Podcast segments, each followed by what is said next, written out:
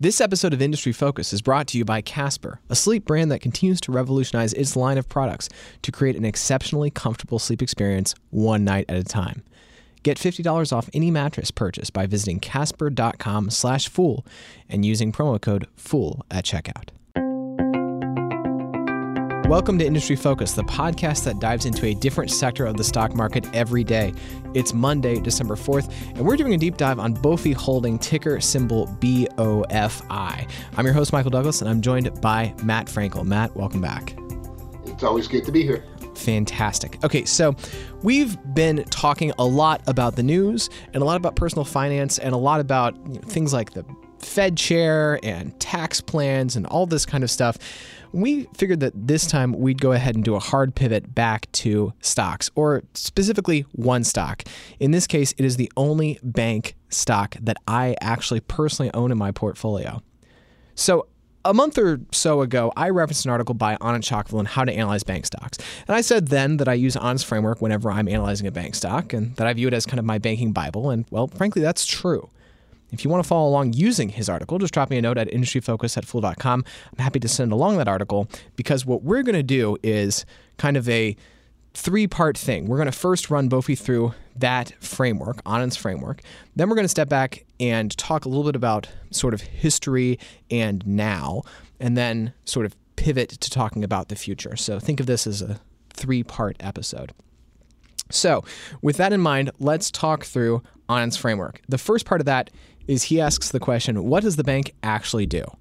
Now, first off, generally speaking, banks work off the same underlying business model. They borrow money at one rate, they lend it out at another higher rate, and they pocket the difference, also known as arbitrage. So let's start with the higher rate that is, loans. So, how does the bank lend money, Matt? Sure. Oh, um, they've historically been a mortgage lender. They focus mainly on jumbo loans, which are loans that are too much to qualify to be purchased by Fannie Mae or Freddie Mac. I believe the cap's about four hundred seventeen thousand right now. Mm-hmm. So these are the are big mortgages, mostly focused in high cost states. California is one. Um, about a mm, little over half, fifty four percent of their portfolio comes from these kind of loans, and they also have multifamily loans, which are generally defined as buildings with two to four residences in them. Think like small apartment buildings, duplexes, triplexes, things like that. Um, about 18% comes from commercial and industrial loans, which are business loans. And then they have some other types of loans in their portfolio that make up the rest of the other 7%. So, primarily a mortgage lender, small portion of business loans, and that's about it for right now. Right. And again, Anand's framework is very good for talking about a snapshot in time, what happened in the most recent quarter. It struggles a little bit more with the historical perspective, which is why we'll kind of turn to that. But the other thing to keep in mind is that BOFI has about $8.6 billion in assets, about 7.5 billion dollars of which are loans and leases net of losses. So that's 88% of their assets are loans. So thinking about this from a, a, general banking perspective, the higher the percentage of assets that are loans, the more traditional the bank is. So BOFI, by this measure, is a very traditional bank at 88% of um, assets represented by loans. Consider, for example, Bank of America, which has roughly 40% of its assets as loans and leases, just to kind of give you a flavor of what this looks like. Now, of course, Bank of America and BOFI are incredibly different companies, but they're both at their core banks. And so that's why you can kind of see that that big difference. Okay, so that's talking about how the bank lends money. Let's flip over to how the bank takes in money, aka deposits. Sure. And um, speaking of what makes something more of a traditional bank, if most of their liabilities are deposits, is another measure of how traditional they are. Um, BOFI takes in mostly low cost deposits. I say low cost kind of loosely because they pay more than most traditional banks, which we'll get into a little bit later. But most of the way they take in money are consumer deposits. They used to be mostly CD oriented. Over the past three or four years, they've switched to being a more traditional savings and checking account oriented bank, um, which now make up the majority of their deposits. But the simple answer is the bank takes in money by enticing consumers to deposit money with them. And it's interesting because deposits are viewed as a liability, which sort of, if you aren't familiar with banking, that sounds kind of strange. But the reality is that that's money that the bank is going is getting for some period of time, be it brief or long, and they're going to have to give that back. So that's why it's a liability. And as you pointed out, Matt, it's usually very low or no interest rate. So it's a very cheap way for the bank to get cash to fund loans and therefore make that money, that arbitrage. If a bank can't attract deposits, it actually has to usually take on either debt or sell stock, both of which can really hurt shareholders at done at scale. So the two ratios to look at for this are deposits over liabilities and deposits over loans. So the deposits over liabilities ratio is 93%, which means that almost all of bank uh, of BOFI's liabilities are these low cost deposits. And the deposit to loan ratio is 96%, meaning that they are almost entirely funding their loans through deposits. And of awesome. That means they're pocketing lots of juicy income. So the third component of this then is okay, so what money are they actually making and how are they making it? Put a different way, you want to look again at that delta between what they're paying out for deposits. And as you noted, Matt, BOFI's deposits are primarily interest bearing. And so they are paying out money for them. And then what they're getting from loans. That is encapsulated in net interest income. Then, of course, there's also non interest income, which you know is whatever else whatever other money they're able to pocket. So net interest income for the most recent quarter was $79.6 million, and non-interest income was 13.3 million. So they generate almost all their income from loans, with the non-interest income primarily coming from mortgage banking, income, and banking service fees. Okay, so that was the first part of Anand's framework.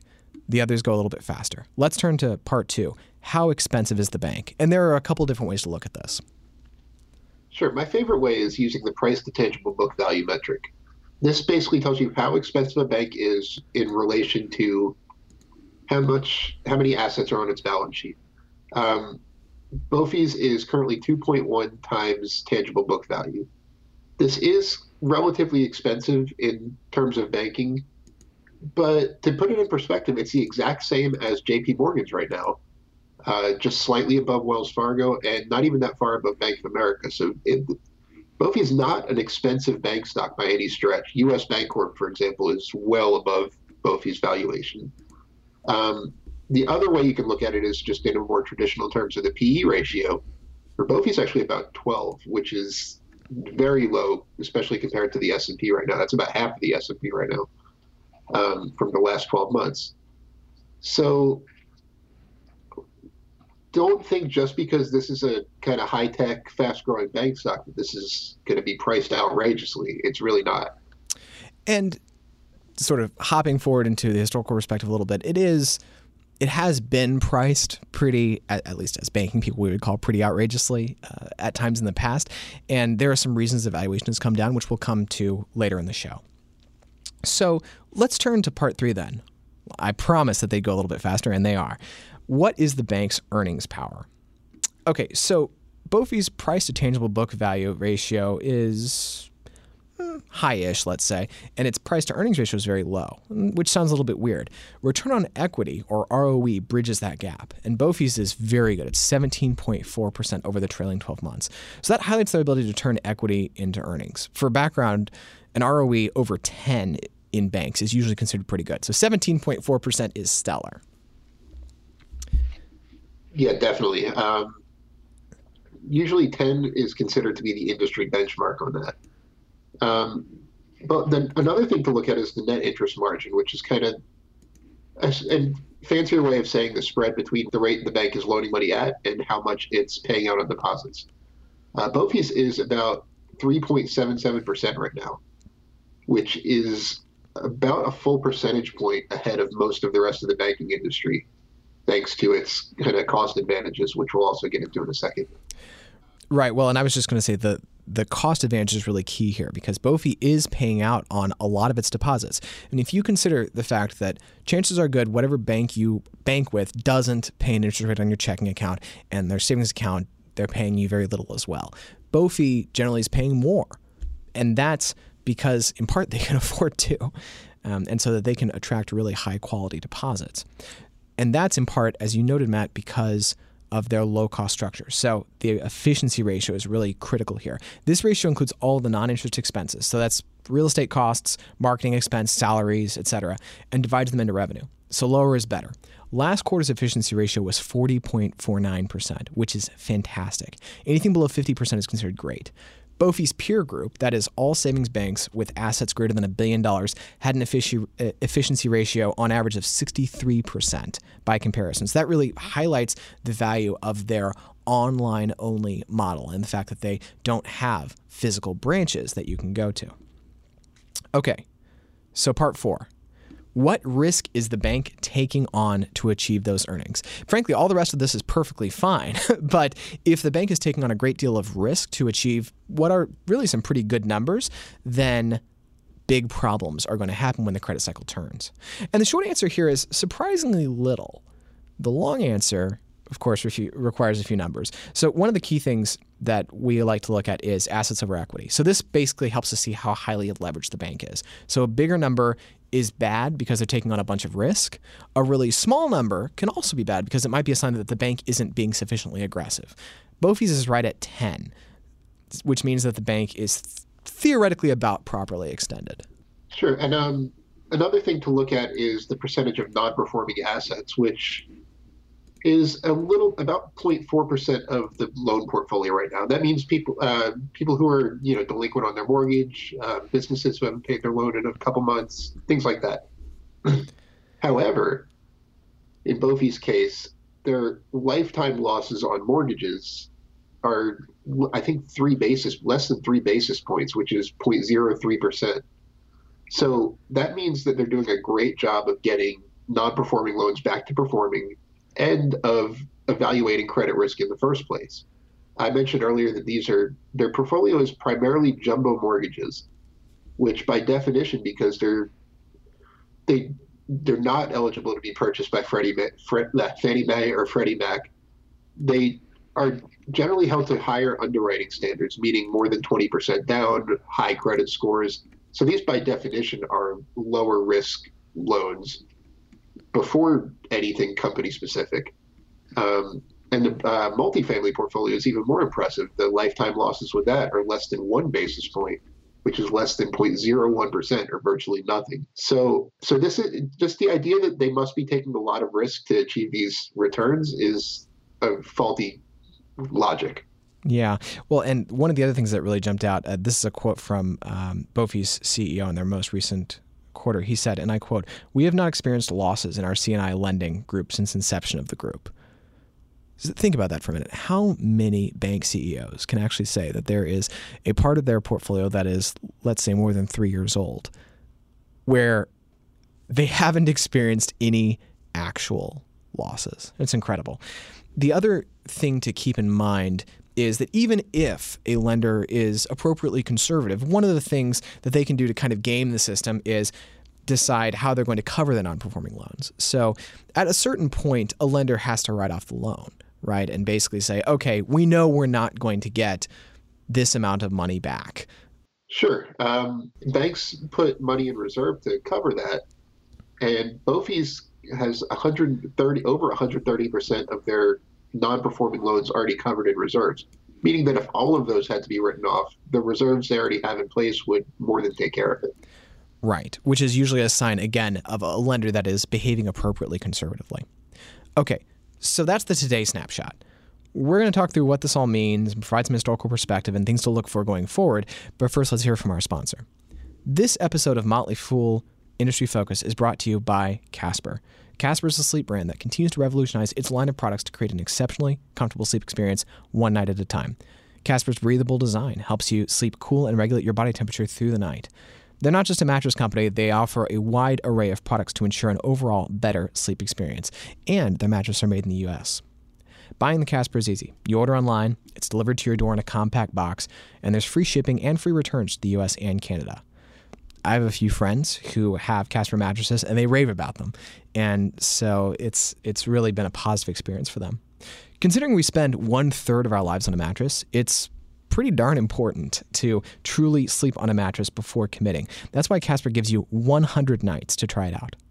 Start sleeping ahead of the curve with Casper. Get $50 toward any mattress purchase by visiting casper.com slash fool and using promo code FOOL at checkout. Terms and conditions apply. That's, again, $50 toward any mattress purchase by visiting casper.com slash fool and using promo code FOOL at checkout. Okay, so back to BOFI. Let's talk historical perspective and background here a little bit.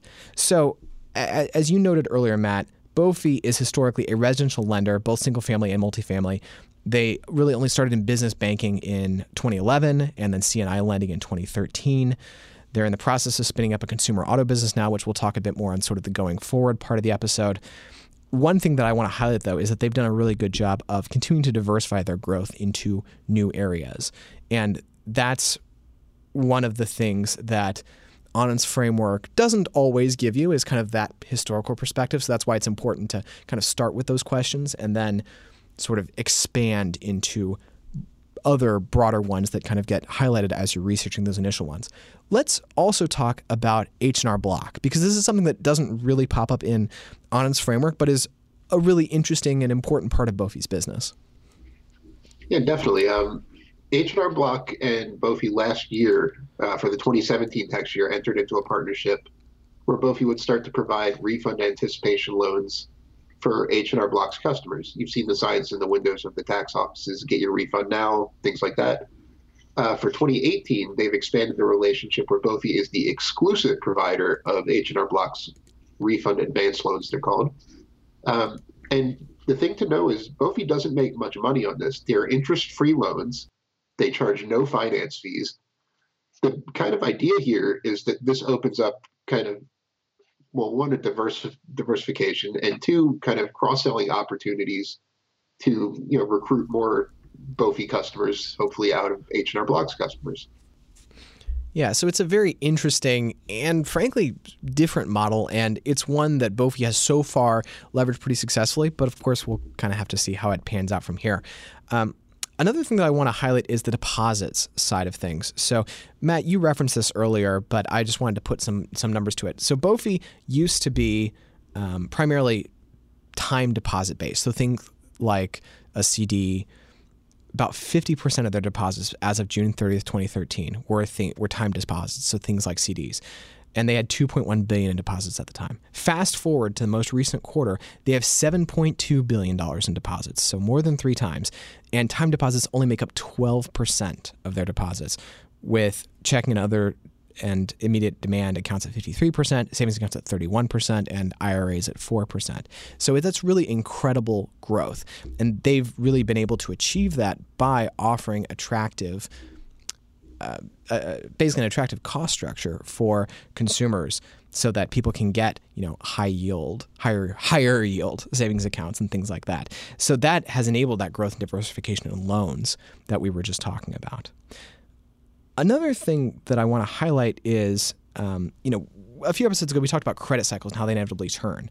And non-performing loans frankly are going to look good today. Like that's just part of the deal right BOFIs are at 0.4%.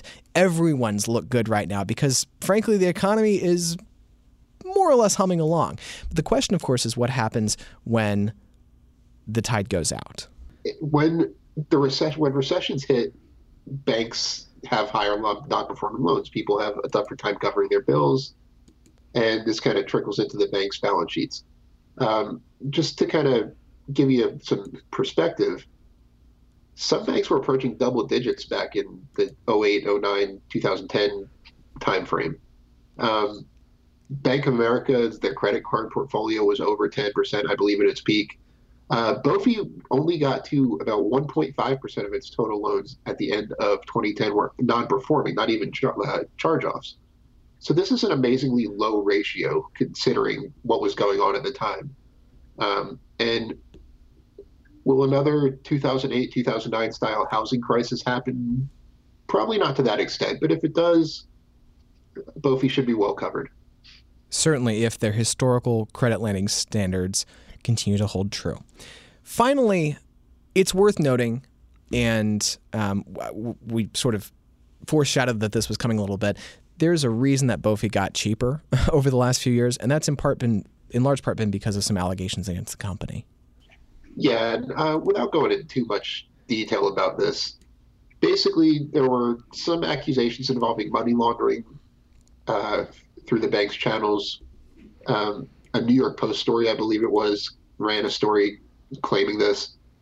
The bank has repeatedly denied it. No wrongdoing really has ever been found. but there is still a high percentage of the shares that are have been sold short, which is kind of the reason why BOFI's not trading as as high of a valuation as it was, you know, a year a couple of years ago. Right. So that's just something to keep in mind. Again, nothing's been proven in the allegations. I am a shareholder and a, and a very happy one, but that doesn't mean uh, that you know there there may still be more to the story that we don't know everything about. So that's just uh, your usual kind of standard cautionary commentary there.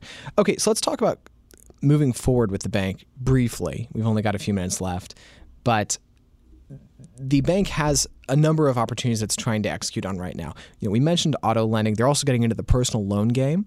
Um, so, you know, you've probably seen Marcus by Goldman Sachs ads on Facebook, or at least I have. So they are certainly pushing into that, and that's all kind of um, when you, when you think about all of kind of what they're doing. To some extent, it feeds into this universal digital initiative that they're working toward. Yeah, this is kind of their initiative where they want to be like, you know, a one stop digital bank for anybody's banking needs. They want to make the most user friendly interface among digital banks, uh, offer any lending in the product deposit product you could ever want, and be more open to third party partnerships like the H&R Block partnership I mentioned earlier.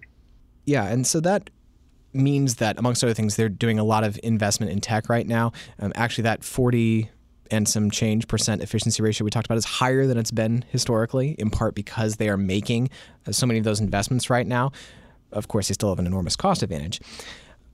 Two other things going forward that are worth highlighting. The first one is interest rates. So the Fed has increased interest rates by 0.75 percentage points in the last year. BOFI has only increased their average interest rate checking and savings deposits rate by 0.29 percentage points. So that difference is an arbitrage advantage. And that's one of the reasons why, when we talk about rising interest rates benefiting banks, this is why. it's things like this. The banks are able to raise how much they are paying out for deposits and savings accounts at a lower rate than the Fed is increasing overall interest rates, which then enables them to kind of pocket the difference. Yeah, it's also worth pointing out that that 0.2, that 0.29 percentage points, that's actually more than most banks have increased in the same amount of time. Uh, my Wells Fargo savings account pays still pays out something like 0.02 percent or something like that. Right. So this is it's it sounds like the bank might is being a little greedy by getting three quarters of a percent more on their deposits or on their on their loans, but only paying out less than half of that in additional interest on deposits. But it's really a lot more generous than the industry standard. And BOFI's rates were a lot higher to begin with, too. So this just makes some of the more appealing interest rates in banking look even more so. Yes. And this for me highlights the really key thing to think about with BOFI. And it's really the primary reason that I'm a shareholder, which is this inherent advantage, which is its low cost structure. So, low cost structure is everything in my mind if management is good, because that means you're going to be able to continue attracting deposits and um, at, because you're able to pay out more for them, right? You're also on the flip side, on on the loan side, you're able to get really the most credit worthy folks with really high FICO scores because you're able to offer them a slightly lower loan rate than anybody else. And you're able to do that on both ends because your non interest expenses, so things like, in this case, really physical plant, um, are so much lower than everybody else's, um, such that you are able to kind of take those hits on both sides of the loan slash deposit part of the business, but still maintain profitability and core conservative underwriting standards because you don't need to chase yield because you know if your if your cost is lower than everybody else else's, then you can kind of give more back on both sides to attract really the best consumers. And uh, you know, for me, this is a huge advantage that BOFI has. And again, it's, it's why it's the only bank that I personally own. So, folks, that's it for this week's financial show. Questions, comments, you can always reach us at industryfocus at fool.com. As always, people on the program may have interest in the stocks they talk about, and the Motley Fool may have formal recommendations for or against, so don't buy or sell stocks based solely on what you hear. This show is produced by Austin Morgan. For Matt Frankel, I'm Michael Douglass. Thanks for listening, and Fool on.